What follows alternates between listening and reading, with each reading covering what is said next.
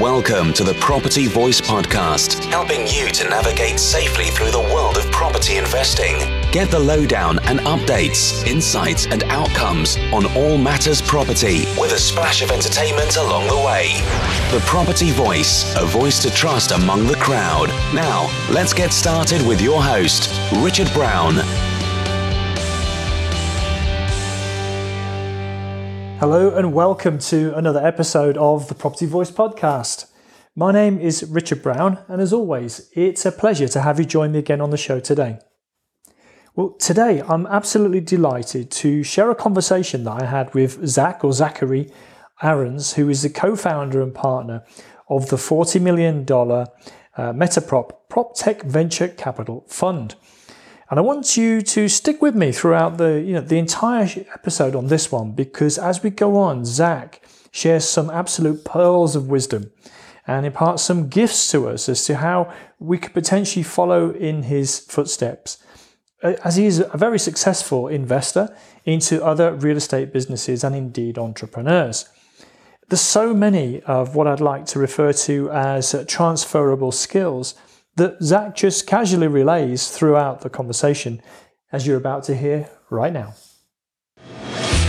Okay, so let's get on with this week's featured topic with Property Chatter.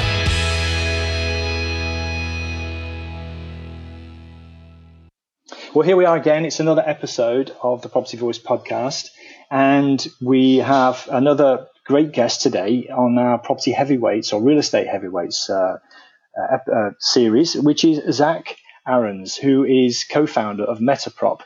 Uh, based out of New York, but certainly with an international reach and uh, an insight, you'll no doubt hear. Zach, how are you? How are you doing today? You good? I'm doing great. Thanks so much for having me. You're more than welcome. It's a pleasure, actually. And um, we, we, you probably gather we've got an international audience, and so my and my accent being British, as you can probably tell, um, I was in the States the other day and I did tell them I, I can speak, you know, both languages, American English and US English. I'll try and use some terminology interchangeably. Uh, well, obviously we say property, you say real estate and things like that, but um, it will all translate, I'm sure. But what I normally do uh, is, is just maybe invite, if you wouldn't mind, for you just to give us a, a bit of an insight into, into you and your backstory. That's set the scene a bit. So our listeners can understand a bit about who you are, and, and then perhaps we'll, we'll dig a bit deeper beyond that. Would, would that be okay with you? Yeah, that sounds excellent. Um, I can start right now. Please do. I yeah. started Metaprop with um, a couple partners back in 2015. I had already been investing in prop tech uh, as an individual while I was working at a real estate company uh, here in the States in New York called Millennium Partners, doing large scale mixed use development across the country. Got interested in what we now call prop tech at the beginning of this decade. Started aggressively investing in early stage companies looking to create efficiencies through technology. Got really, really excited about the space. Um, met my partners in 2015. Decided to uh, go bigger with uh, with the idea that that prop tech was really here to stay and was going to transform the industry long term over the next few decades. And so we created Metaprop, uh, which its current iteration in 2019 is a venture capital fund uh, focused on the prop tech sector. Currently investing out of a $40 million fund. Um, writing between half a million and a million dollar checks into early stage prop tech companies. We look at companies within different asset types within real estate. So that's industrial, office, retail, single family residential, multifamily residential, hospitality. Then we also look to invest at different places on the value chain from the dirt to disposition of any particular asset. So we like to invest in technology that is is helping uh, whether you're a broker or a landlord or a property manager or a building engineer or a title insurance agent or a lawyer or an architect or a plumber. We want to invest in technology that enables you to do your job faster, better, cheaper. And in some cases, we want to invest in technology that maybe does your job for you. Um, the robots are coming. They're not coming that quickly, but they are coming. Yeah. And we're investing in them. So we look at every single choke point within a real estate transaction and we're trying to invest around it and empower the professionals within it to uh, increase their efficiency. And, and we've seen sort of the power of software and hardware solutions impact so many other professionals in other industries uh, and help them do their jobs much, much better and much, much faster. And that's really starting to explode in the real estate sector. And that's one of the many things that's really exciting uh, for us as, as, as we sit here in 2019, looking to invest in in the in, in the next generation of of what the property business is going to look like long term.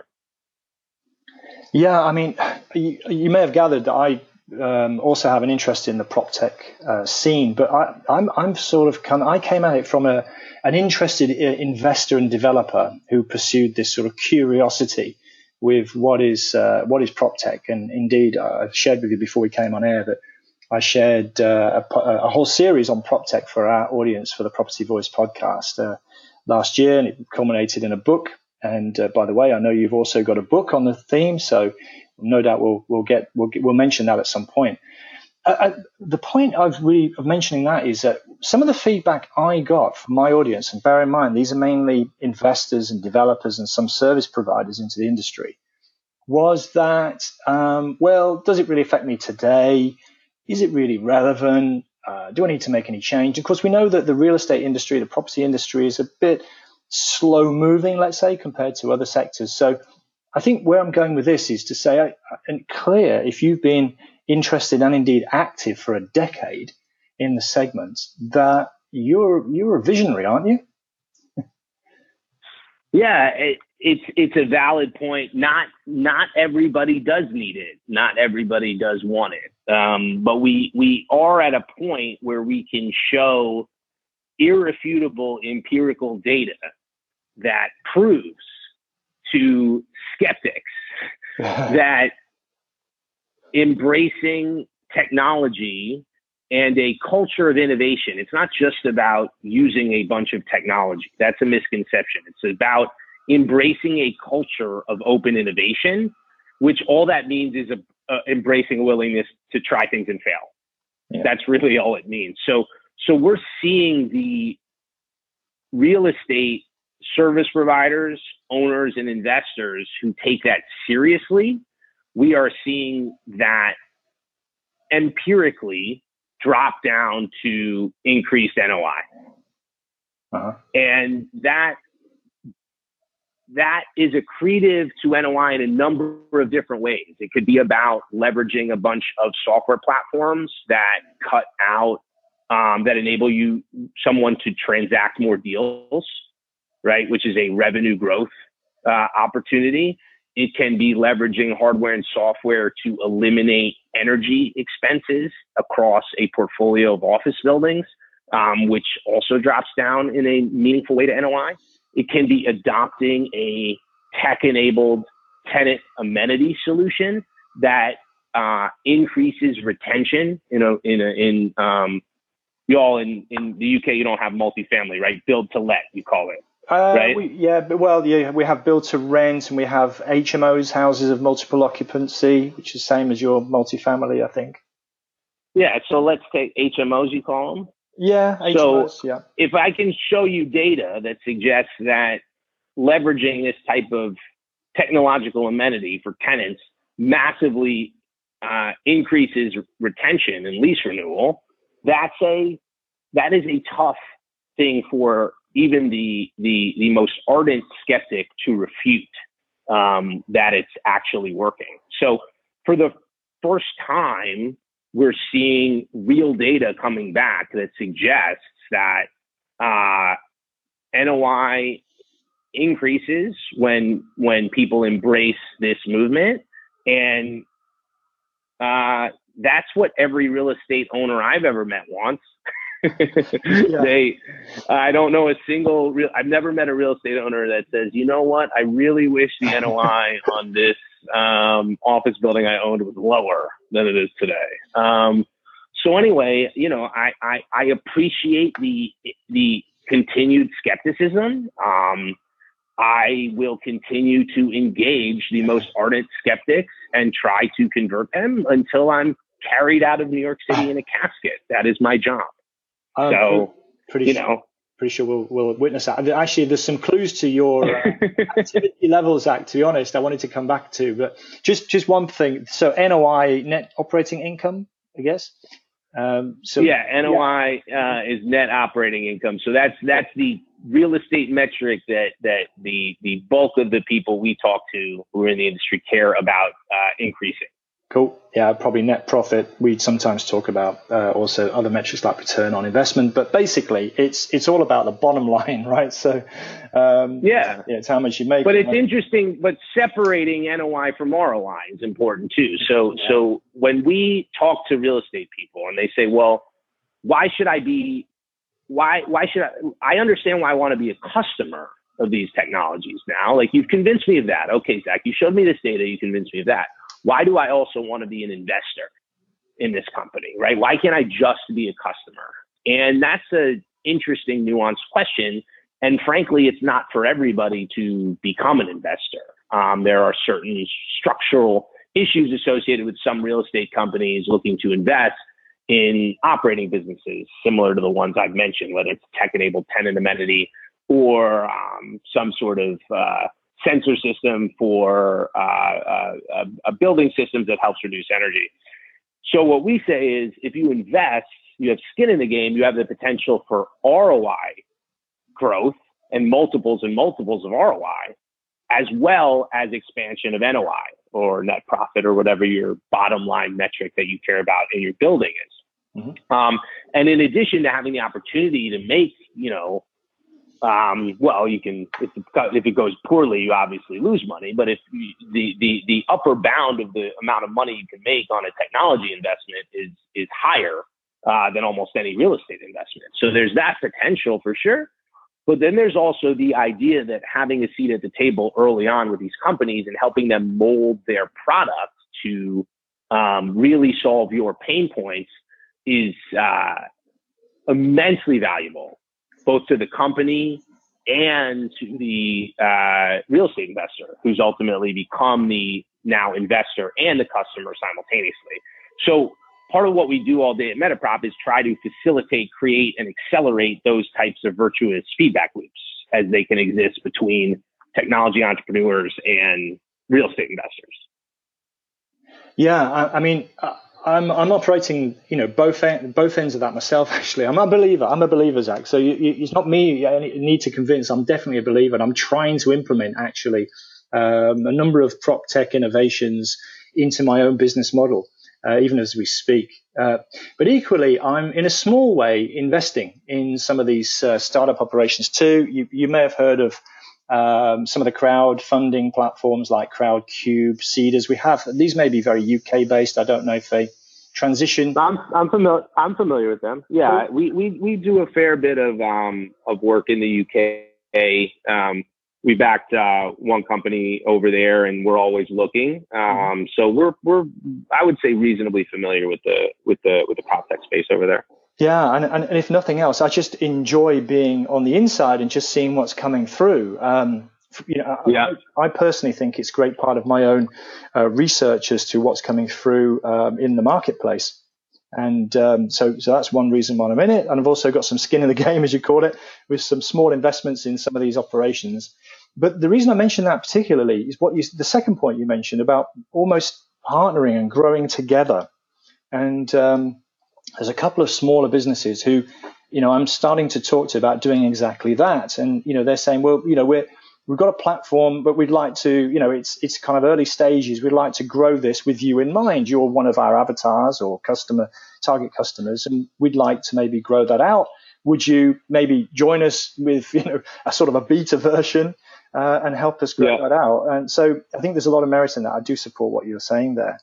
Um, and indeed just uh, moving up the sort of supply chain, if you like, or the, the, the innovation chain, I'm actually trying to utilize some of the technology myself in my own business. So an example of that would be if you, property managers you call in the States, we call letting agents in the UK. Um, there's been, you know, a massive increase in cost that's landed on the you know the lap, if you like, of uh, letting agents recently because of legislation changes in the UK market. And um, what their response was essentially was to pass this cost on to landlords. Um, essentially, they can't ch- charge fees uh, to tenants anymore, so they have to charge, or they say they have to charge more to landlords. So what I said to a particular agent who said that to me, I said, why don't you embrace technology?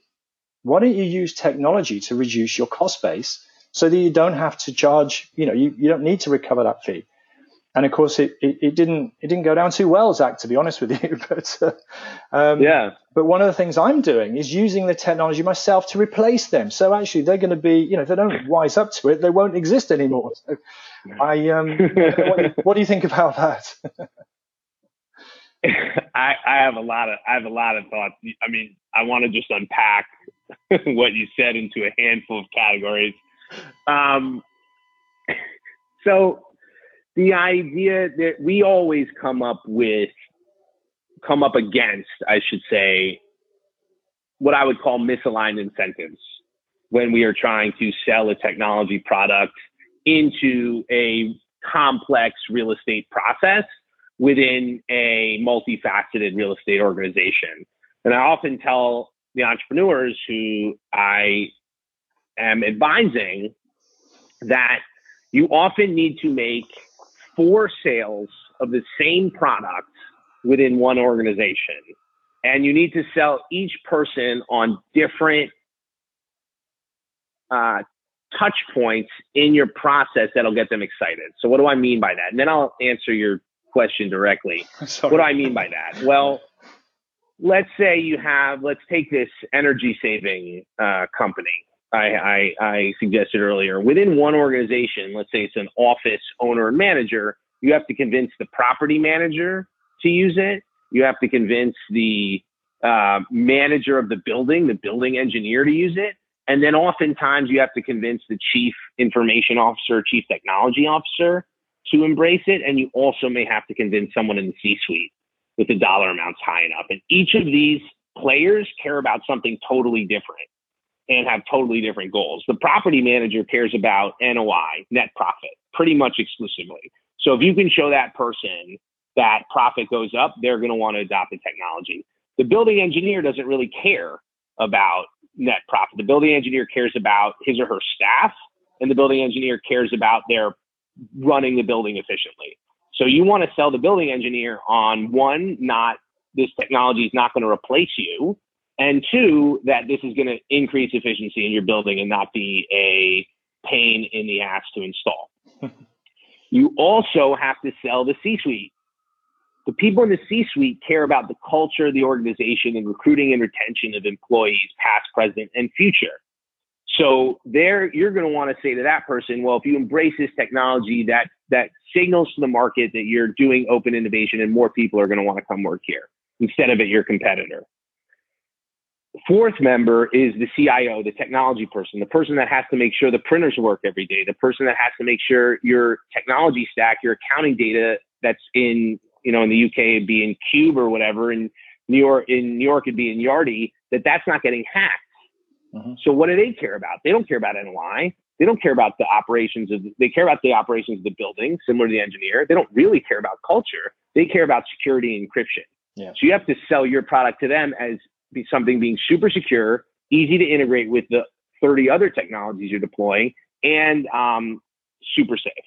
So anyway, so that's what we do all day is, is is training coach people. And sometimes, by the way, to your point earlier, you'll reach a choke point where the incentives are so misaligned, and then you have to cut bait and rethink your whole strategy.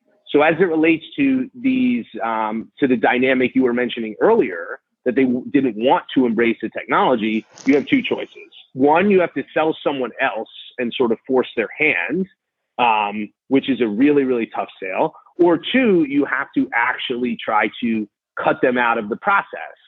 And that's a potentially lucrative thing, but also a potentially dangerous thing because it can sometimes lead to no business.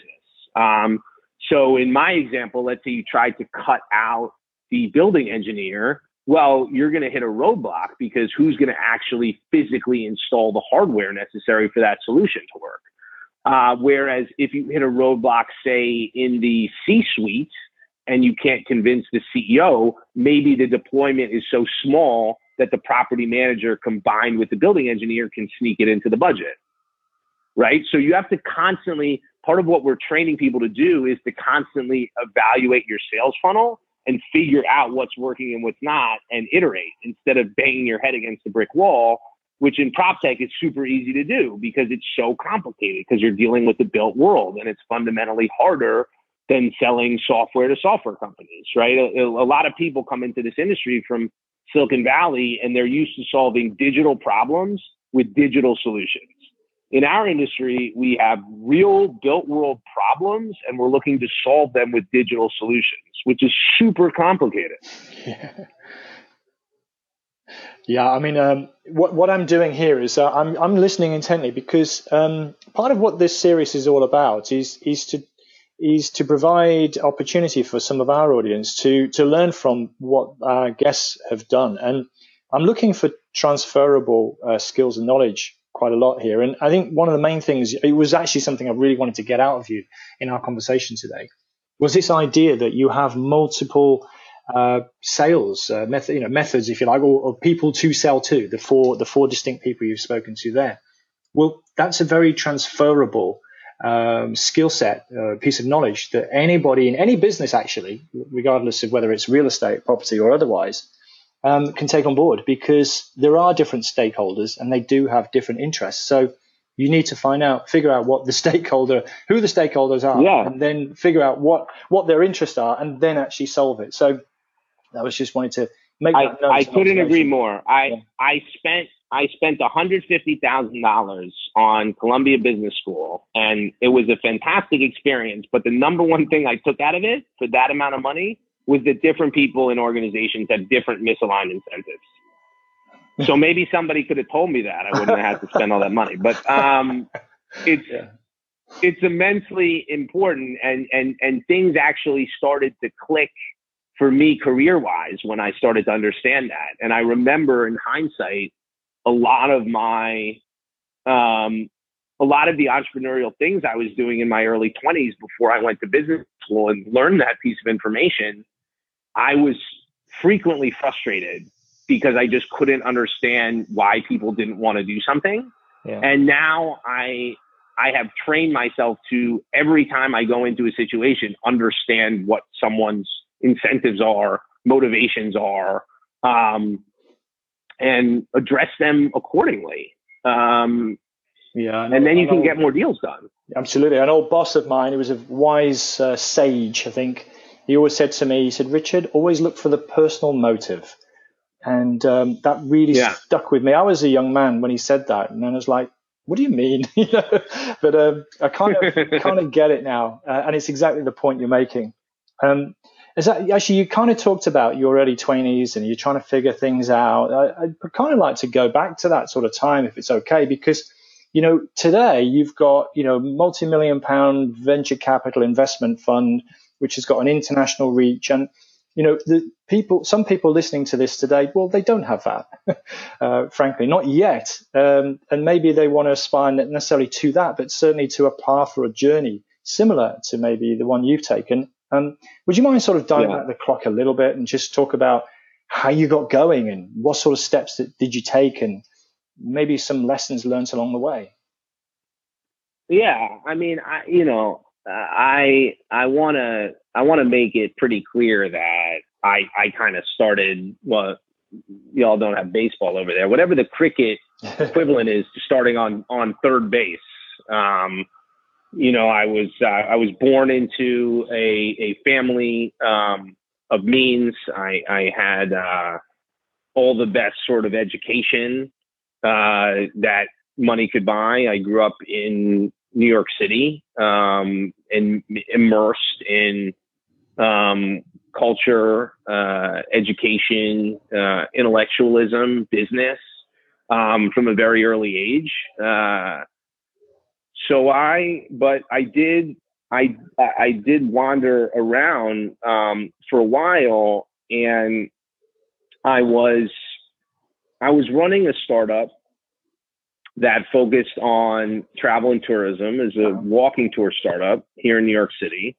We were doing in person walking tours. We were also trying to build technology to take walking tours offline into the, this was actually pre iPhone, onto the iPod.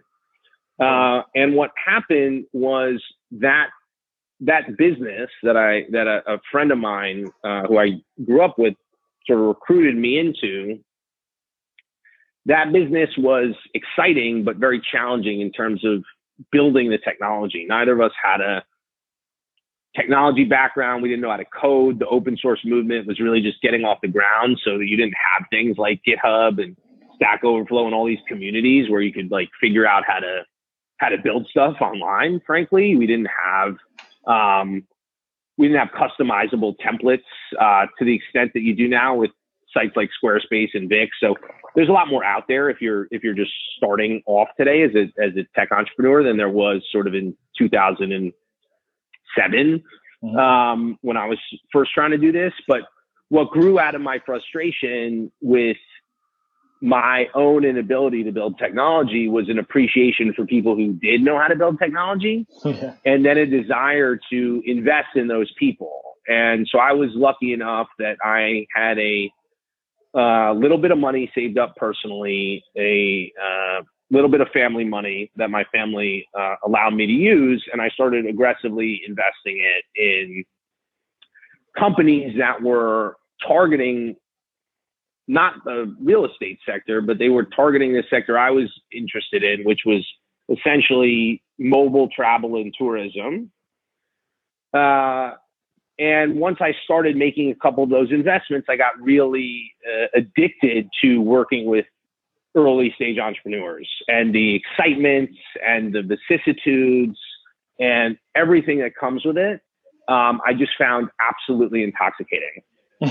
and what ended up happening sort of concurrently to my intoxication with the startup world was I really got tired um, running this tour guide business. And my dad, who had a real estate project at the time and, and still has this project, this company, Millennium Partners, which I mentioned earlier, they had a project in Hollywood, California, and Los Angeles, and they were looking for someone who knew how to leverage social media and content marketing. And this was about 2010. Right. And social media marketing was still a relatively new thing. You know, Facebook launched in 05, Twitter in 07, Instagram was barely around in 2010. Very few companies were marketing online. Buddy Media had just launched in 09, sort of help with that. So it was totally unheard of for a real estate company to be leveraging social media. So I went and worked on that. And while this was going on, so so again, I have this disjointed thing going on. I'm I'm working on this real estate project, doing technology, social media, content marketing. I'm investing in these businesses, and then I'm also going to business school because I'm kind of lost and I don't know what I want to do with my life. While I'm in business school, I'm in a venture capital class with um, another student in that class uh, was a gentleman named Zach Schwarzman who ended up becoming my partner in Metaprop. So it's important to go to business school if you can afford it um, for that, that reason as well, the sort of networking reason. But anyway, our professor was an adjunct. He was and still is a, a very formidable, um, uh, uh, successful venture capitalist in, in New York, gentleman named Stu Ellman of RRE Ventures. And Stu essentially told me that because I had this focus on technology and this focus on real estate, I needed to jettison my investments in travel tourism tech and exclusively focus on the real estate world and go really, really deep into real estate technology. And that was going to be my thing. And he told me that he had just raised a fund and he was really good at spotting trends and he didn't know about the real estate world, but he knew that what we now call prop tech was kind of going to explode. Mm-hmm. And this is around 2011. This is happening. Uh-huh. And so I just took his advice. I just said, okay, Stu, I'll do it. and then I just decided that this was what my focus was going to be on. And I was going to aggressively find every entrepreneur in the space I could within North America. And I was going to either make friends with them or invest in their company or hopefully both. And I went and did it. Uh, and and I because no one else was doing it at the time, there were two or three other people doing it. The few of us became well known relatively quickly um, because there was a lot less noise. And so entrepreneurs, it was really a breath of fresh air when they got on the phone with me, and I was like, you know, you can skip to slide five. Like you don't need to talk to me about the market size of the commercial real estate market. Like I know how big it is. I work for a commercial real estate developer and that was such uh, that was such a shock to these folks who had been walking up and down Sandhill Road looking for money from really talented venture capitalists, but not necessarily venture capitalists who had experience in the industry. That it was, you know, relatively easy for me to make a name for myself. And then once I had that name, and I got introduced to Aaron Block, who who started Metaprop, his pitch to me was let me just amplify your voice. I'm really good at amplifying people and creating infrastructure around people. And so let me create something to amplify your voice and your influence and your capital base.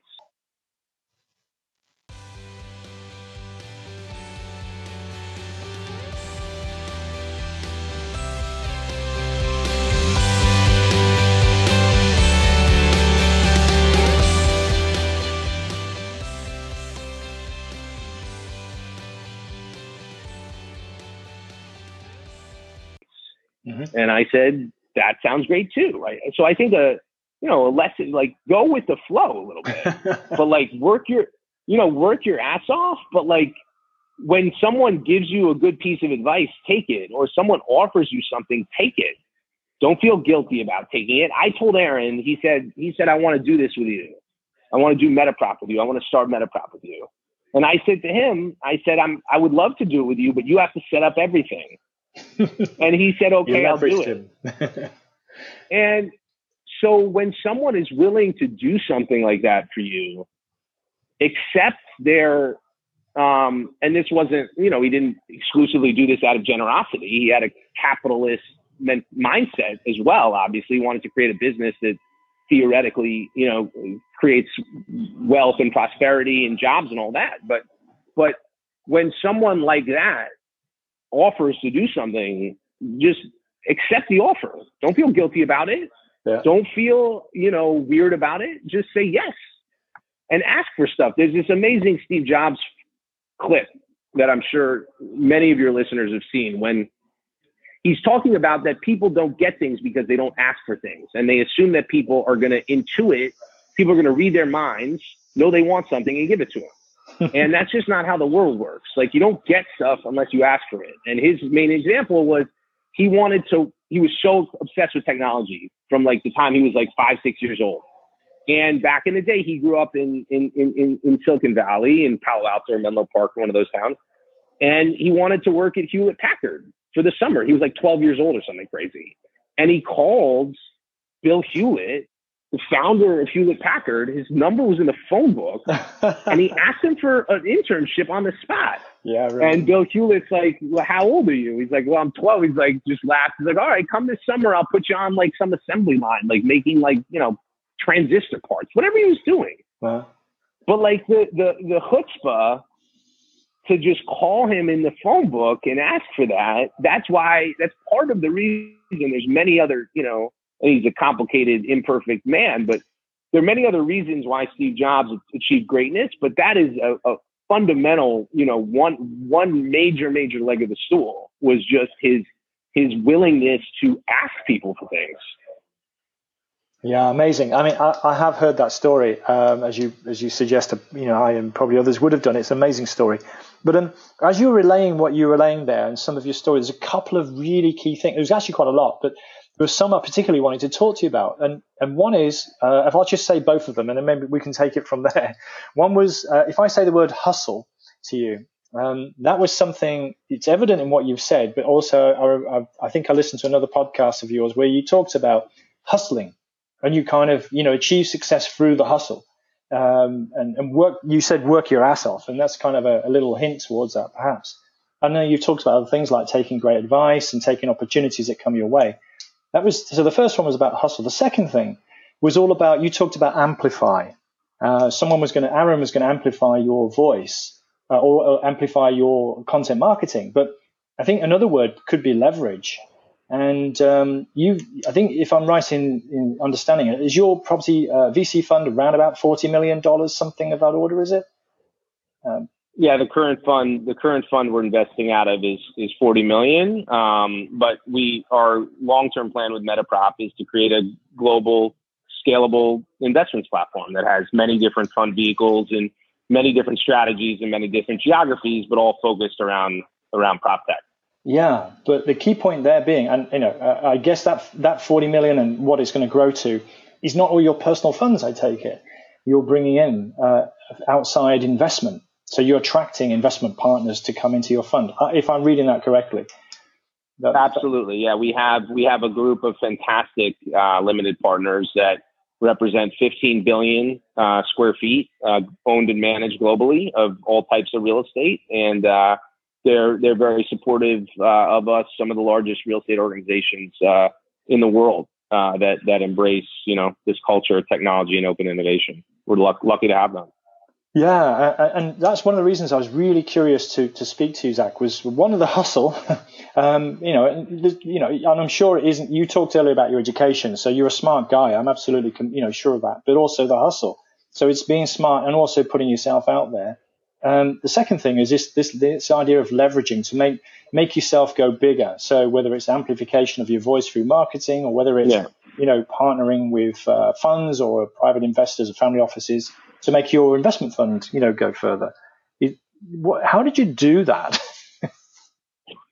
well, um, so the hustling part, I can I can talk to first. You know, they're they're they're after getting that advice from Stu in 2011, I could have said, okay, I'm going to be the Mr. PropTech, but I'm not going to let anybody know about it. And I'll take, I'll be reactive if people send me deals um, and opine on them, but otherwise I'm going to go about my day.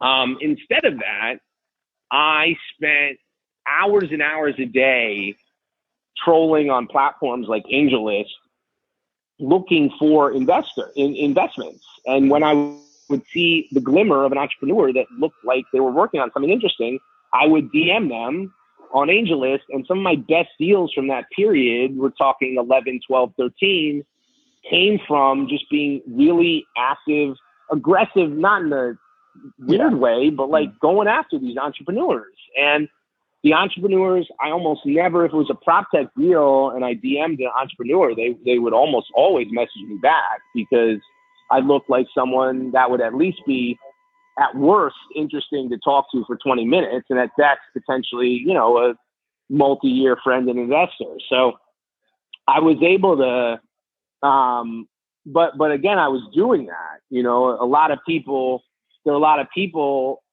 who I meet nowadays who they don't understand that like while they were, you know, popping bottles at Marquee, like I was at home, like on AngelList at one in the morning, like looking for entrepreneur. You know, like I didn't, like no one gave this to me. You know what I'm saying? Like, yeah. like, uh, yeah, I, I did start on third base as I mentioned, but but a lot of it was just, you know, getting out there. And then on the amplification front, yeah, you know, venture capital as a business doesn't scale, right? So how do you set up your organization with personnel, technology, and culture to do what we do, which is essentially help prop tech entrepreneurs get in front of real estate investors. How do you scale that? And it's tough, but you you put together a team, you do all you do things like podcasts to get your message out there. You do things like write books, right? Like Prop Tech 101. Um, you do things like you know, I teach a class at Columbia University. So you do things like that that create network effects, right? Like all of a sudden I've now been teaching at Columbia for three years. I now have a network of 150 former students that I can leverage, right? And and through PropTech 101 with all the, the the books we've disseminated, right? Like we now have people who understand our methodology around the world, and and hopefully we'll you know have the opportunity to to scale that through through audio and and through language translation and and and and different things like that, right? Mm-hmm. But how do you do that? It takes time. It takes work. It takes someone. I mean, frankly, you know, Aaron Block, my partner, is a is, is an expert at scaling operating companies. And he's done that before um, a couple of times, and he's doing it again now. And I think the, you know, if you look at our partnership, which confusingly everybody's named Zach or Aaron or Zach Aarons, we have, even though we have the same names, we have a complementary yeah. skill set that enables us. And then the people at, here at the organization also have the complementary skill set where you're able, if you find partners who don't have too much um, redundancy with you, then you're able to scale a lot faster, right? So Zach's really an expert at venture capital. I'm really an expert at working with at doing things like this, and Aaron's really an expert at business building. So the combination of those three, and then plus amplified by a staff and technology solutions we're using, can get you. Look, you're never we're never going to be like Slack or Zoom, right, or Salesforce.com or Google, right? We're never going to be that scalable but how do you be more scalable than you know the traditional analog model of, of venture capital where it was like very reactive very relationship based you know a handful of partners like underwriting deals that in today's reality with how fast the market moves that that doesn't work. It's too competitive. Unless you are it still works for benchmark capital. If you're at the top top top of the game it still works.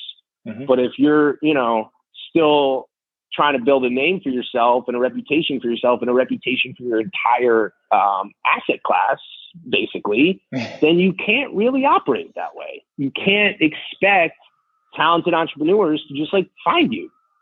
Yeah. You have to be out there.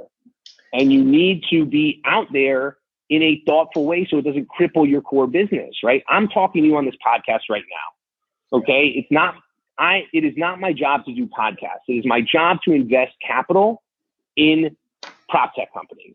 Yep. Okay. So what's important and, and, and why do I bring that up? Well, if I didn't have somebody managing everybody here, I wouldn't be able to go on this podcast because the investing activity wouldn't get done. Yep.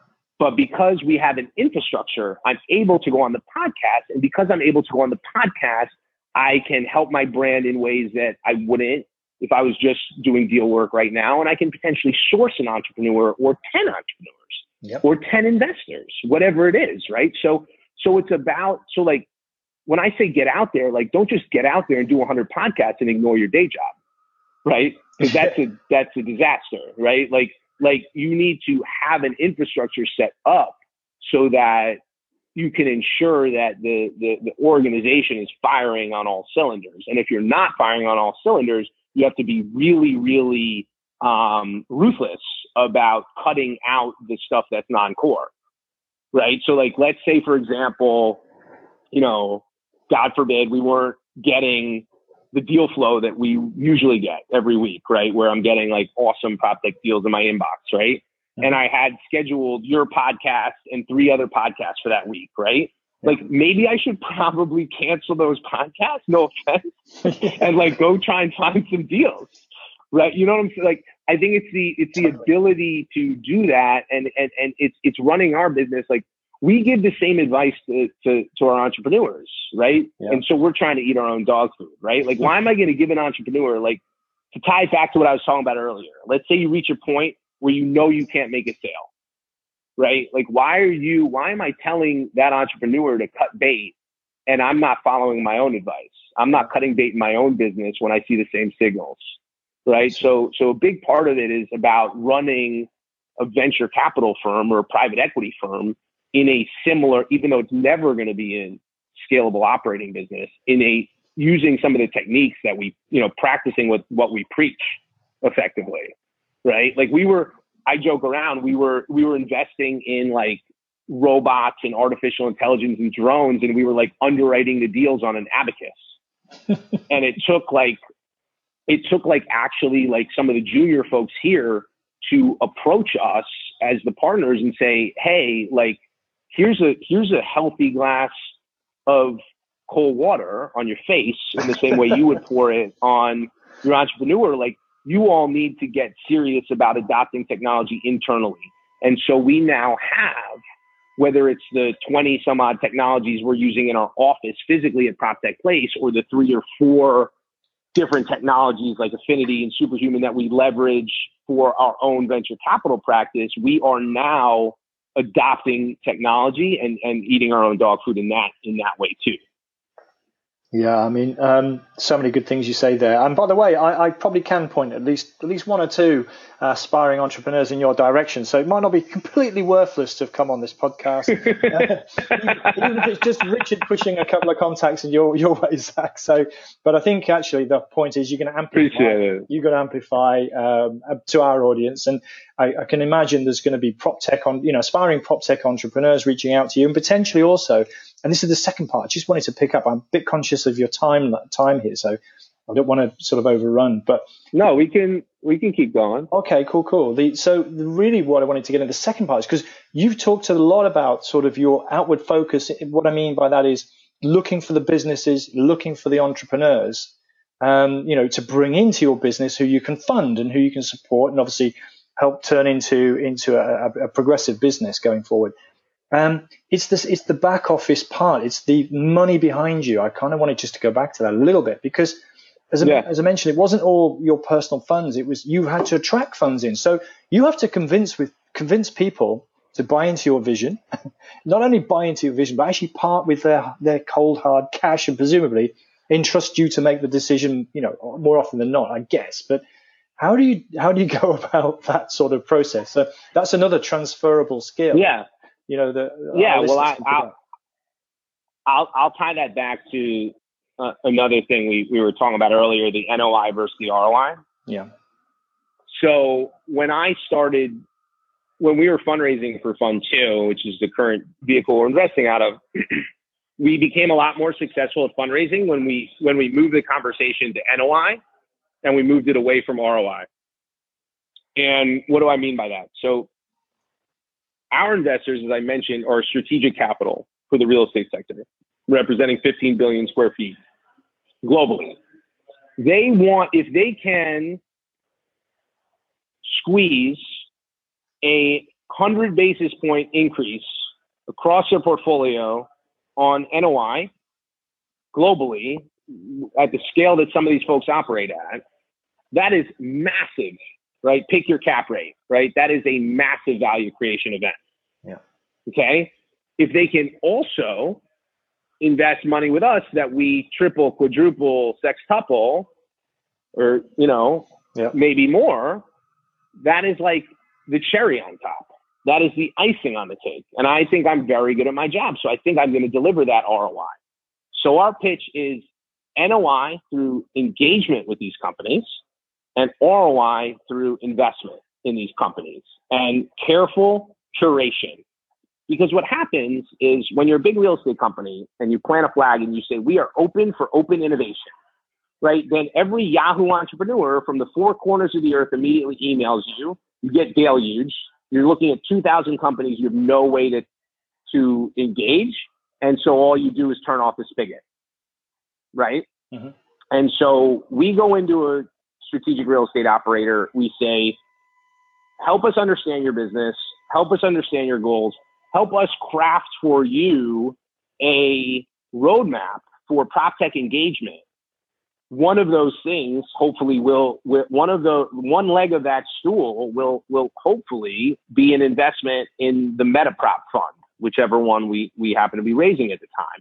But we will also recommend that you get involved in direct investments, that you set up an aggressive but thoughtful pilot program for testing new technologies, that you go sponsor um, events uh, uh, uh, globally uh, for cultural purposes. And we sort of provide people a roadmap and a budget for doing this. And we say, take a look, you know, figure out what your goals are, and we'll help you. We'll essentially be your prop tech Sherpa and help you navigate this challenging journey and we're not you know we're not doing it because we're you know the the the the the, the most amazing philanthropists in the world we're doing it because it in the end of the day usually results in part of that allocation being allocated to the metaprop fund yeah. right yeah. so but we're not we, we don't come at it with from a place of arrogance where we say you know you can just invest in metaprop and that's your silver bullet right mm-hmm. and now you're like fine prop tech wise, because that's just not true. You need to do multiple funds that focus on different geographies and different stages. You need to do multiple different uh, direct investments and you need to get involved in the community in many different ways, right? Whether it's sponsoring your podcast or, or sponsoring the, um, you know, MIPIM PropTech Summit in New York, right? Like mm-hmm. you need to be the most successful players. And most importantly, you need to be, you need to be using this stuff, right? And you need to have a program set up internally so that you can test this stuff out without it being massively distracting to your core business and without you wanting to tear your hair out. And if you get all those pillars, you will become, you will transform your organization. And we write about this extensively in PropTech 101. Uh-huh. Um, but that is so when we walk in. So if you ask, well, how do you how are how do you guys raise money? We walk in with that holistic pitch as a potential long term partner for an organization instead of walking in with this very transactional. You know, here's this fund, here's our track record. You know, you invest a dollar today, we'll give you five back in, you know, seven to 10 years. Like that just doesn't resonate. Um, it, it, you know, but, but the, the, the holistic cultural approach, the NOI growth with the ROI growth, that, that resonates with people because it's real. Well, and there's so many good takeaways already in, in what you just said. I think, you know, just trying to align keep to your sort of investment partners' goals and business objectives. And, and as you say, if you can deliver an NOI saving or a profit saving, then to some extent, you said cherry on top. That was actually your words, wasn't it? With um, if the investment also produces a, a, return on investment, it is a cherry on top because they've already benefited from from that particular investment, utilizing it in their business. And there's so many things we can we can sort of we can apply from that. So thank you for sharing. Um, just conscious of the time, the only things I really wanted to get out, and I'll let you choose, Zach. I'm going to let you choose where we Amazing. go. Amazing. Yeah, you get like let's make a deal. Yeah. So um, the things I'd normally like to get out, I think it shines through, frankly, things like your values, but equally any tips and advice for people who may be starting out or early stages of their journey. And then, of course, I want to ask about perhaps how people can find out about you, your book, and, and Metaprop. So they're the, they're the three main things on my list. I don't know if we have time for all of them, but that's why I said I'll let you choose, um, being conscious again of your time. Yeah. I would say advice for how people get started is similar advice I took is is pick a really really narrow part of the industry where you can credibly convince someone that you are the best in the world at it or one of the best in the world and then look for opportunities based on that um, nine years ago i had prop tech was still so small that I could say I was Mr. Prop Tech and that was enough. Yeah. Nowadays, it's not enough because so many people are running around the globe saying they're, you know, Monsieur, Madame Prop Tech, right? So you have to be even more narrow than that. So I'm going to be the expert as it relates to waterfront resiliency for megalopolises and the software and hardware that's going to go into making cities more resilient over the next 10 years to climate change. Right? Mm-hmm. That would be like an idea, but that has to be backed up by actual experience. right? Like you can't you can't also like pretend to be something you're not just because you're intellectually interested in it. Like that doesn't work and it's not credible when you're, you know, yeah. trying to do something, whatever it is, right? Whether you're trying to get that job or trying to start that company or whatever. So so your interests have to dovetail, and I tell my students this all the time. They have to dovetail in some credible way with your experience, and you can shoehorn it. It it's never going to be perfect, right? Like there's you can you can shoehorn it, but it's got to you have to be able to tell a story that that that that is coherent as it relates to like your past, present, and future as an individual and as a business person. Yeah. Um, how do people find out about Metaprop? Well, read the industry trade rags. We try to get ourselves into the industry trade rags, uh, you know, all the time. So in the UK, that's, you know, Estates Gazette, right? We try to be in that. And uh, then we try to get in the, the more general publications too. Uh, and, you know, in the States, we're in the Real Deal all the time and Commercial Observer and um, Inman and uh, CRE Tech and Propmodo and uh, occasionally you know, if it's a really good day, we see ourselves in the New York Times, the Wall Street Journal, or something like that. So, so we're in the papers a lot. Um, we wrote this book, you know, so that we could get out there. So the book is available, uh, PropTech 101, uh, turning chaos into cash through real estate innovation. Uh, that's available on Amazon. Um, it is um, indeed. I can vouch and, for that. I uh, just bought it, so it's available in American and British English. Um, we're working on the audio book uh, right now as well. Uh, it's available on Kindle uh, and hardcover. Um, we're hopefully going to get some opportunities next. Ne- we're we're pretty focused on the audiobook right now, but but but hopefully going to do some translations um, uh, uh, down the road as well. Um, you know, hopefully into uh, Japanese and German and um, a couple languages where we where we have a lot of enthusiasm for what we do in, in, in those countries. Um, and uh, how else? I mean, yeah, I mean, you can you can you can always you know LinkedIn is not ideal for me. I get like 200 spam messages a day, but right. you know what? Email me. I mean, cool. I'm not going to give out my email address on the podcast because one of the ways I, I ferret out good entrepreneurs from bad ones is a bad entrepreneur will say, "Well, I can't cold email that person. I don't know their email address." Right? What do you think a good entrepreneur would say? I'll find out. Yeah. How do you, yeah, good entrepreneur to say, I'm going to try a hundred different email addresses until I get the right one. All right. Okay. So the MVP, that's, you know, to try, trial and fail, try and fail. Uh, like it. Yeah. Look, it, it's, it's hustle, man. It's yeah. willingness to embrace fit. Like part of the problem. And, and I get, you know, when I, when I talk to European entrepreneurs, I, I, I, I, I hear this a lot. You know, one of the things that holds back the venture capital industry in the UK and continental Europe is a is a and this is changing very quickly, but but a, a, a previous hesitance to fail. And you have to be willing to embrace failure and then just get right up and, and, and, and do it again. I mean, we've funded entrepreneurs who fell flat on their face in their first startup, but we're convinced that because they learned what they learned that the second time round they're going to get it right.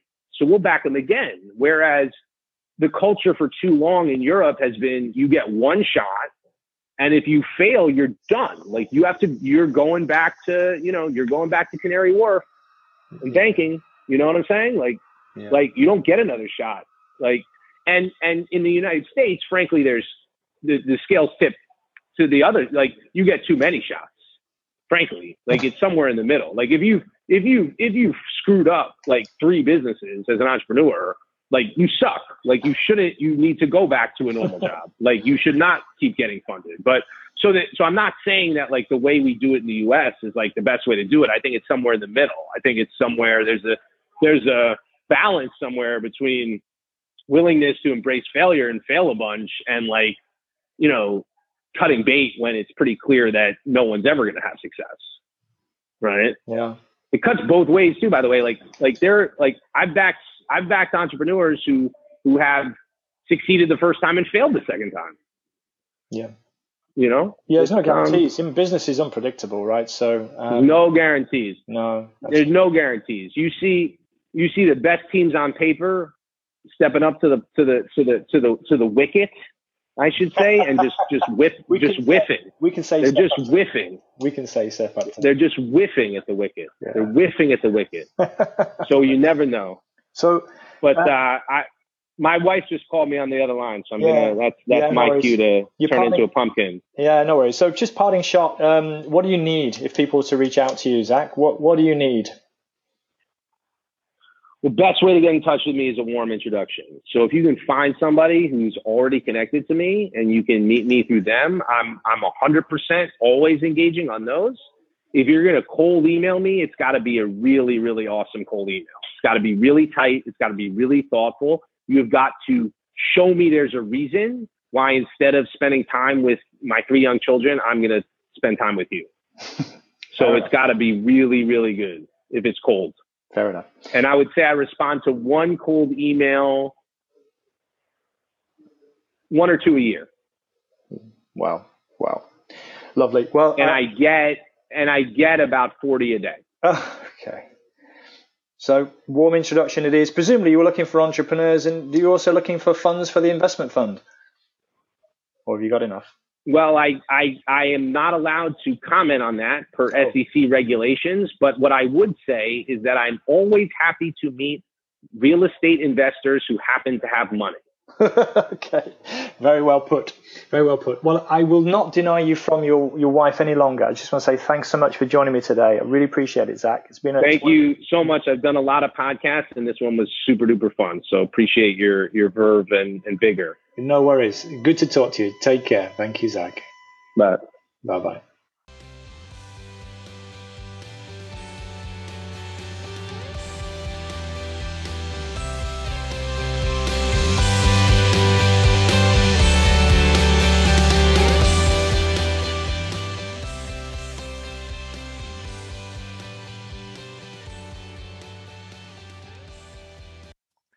Well, wasn't that a very fascinating conversation? I certainly thought it was. I hope you, you stuck with it throughout the end because there were so many good things that came out of it. Obviously, uh, Zach is co founder and partner of a VC fund uh, in, in focusing on, on uh, prop tech. Uh, and with a forty million uh, dollar fund, writing half a million to one million dollar checks, as he as he put it, uh, to enable faster, better, cheaper technologies into the real estate sector. We talked obviously a lot about the business model, uh, what he's looking for, the prop tech scene in the first third or half of the conversation. But then as we got into it, there was quite a lot of things that really came out and a lot of things I just wanted to focus in on and what I would call transferable skills as I referred to in the introduction. So I think one of the key points was this, uh, he talked about this idea of, I think it was misaligned um, expectations or misaligned objectives and um, you know how we can you know engage different stakeholders within an organization. In other words, not everybody is switched on by the same thing. I think it's overcoming misaligned incentives was the actual phrase. Not every stakeholder is is motivated by the same outcome. I've been talking a lot recently with some of my apprentices about what I call the iceberg. And on, of course, on the iceberg, we have what's above the surface and what's beneath the surface. And we have that in organizations, we have that in people. And Zach, I think, you know, I, th- I think one of his skills is to be able to read the iceberg beneath the surface. If I can put it that way in my own terms, he used different phraseology. That was certainly something that came out of it.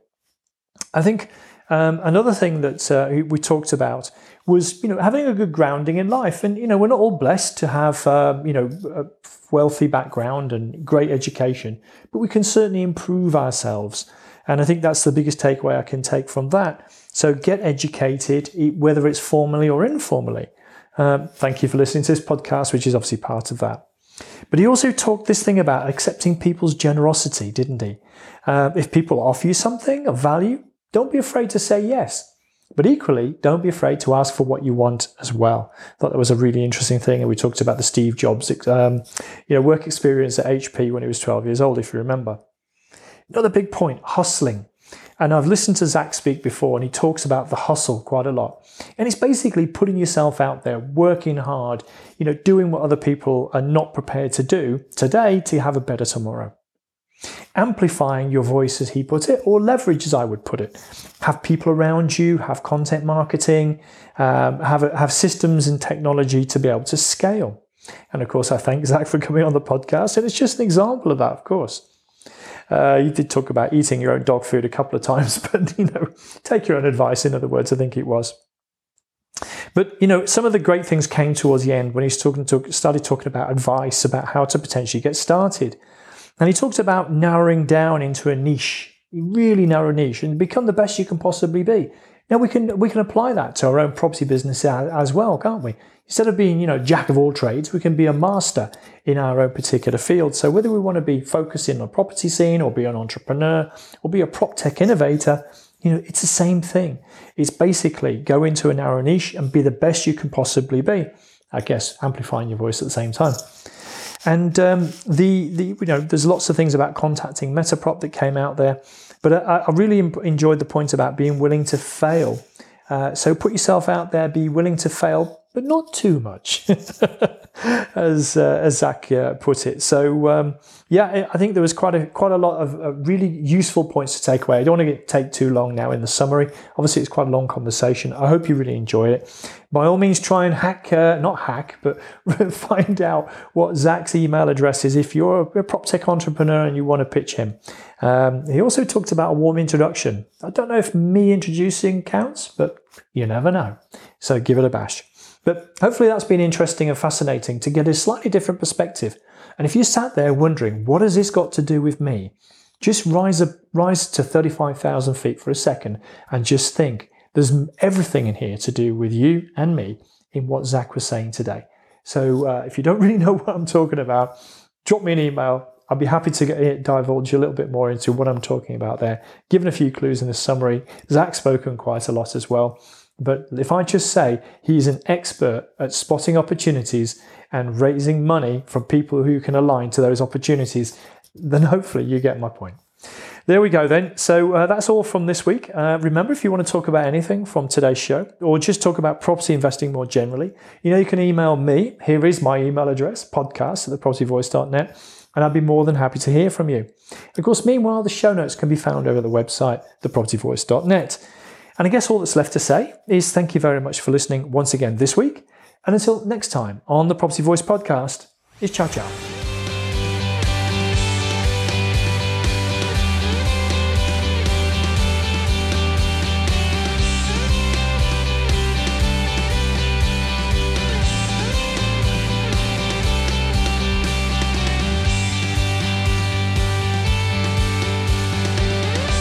Thank you for listening today. Now head over to thepropertyvoice.net for more inspirational content and get updates through our mailing list. Join us next time on the Property Voice podcast. And if you enjoyed the show, please don't forget to rate us on iTunes.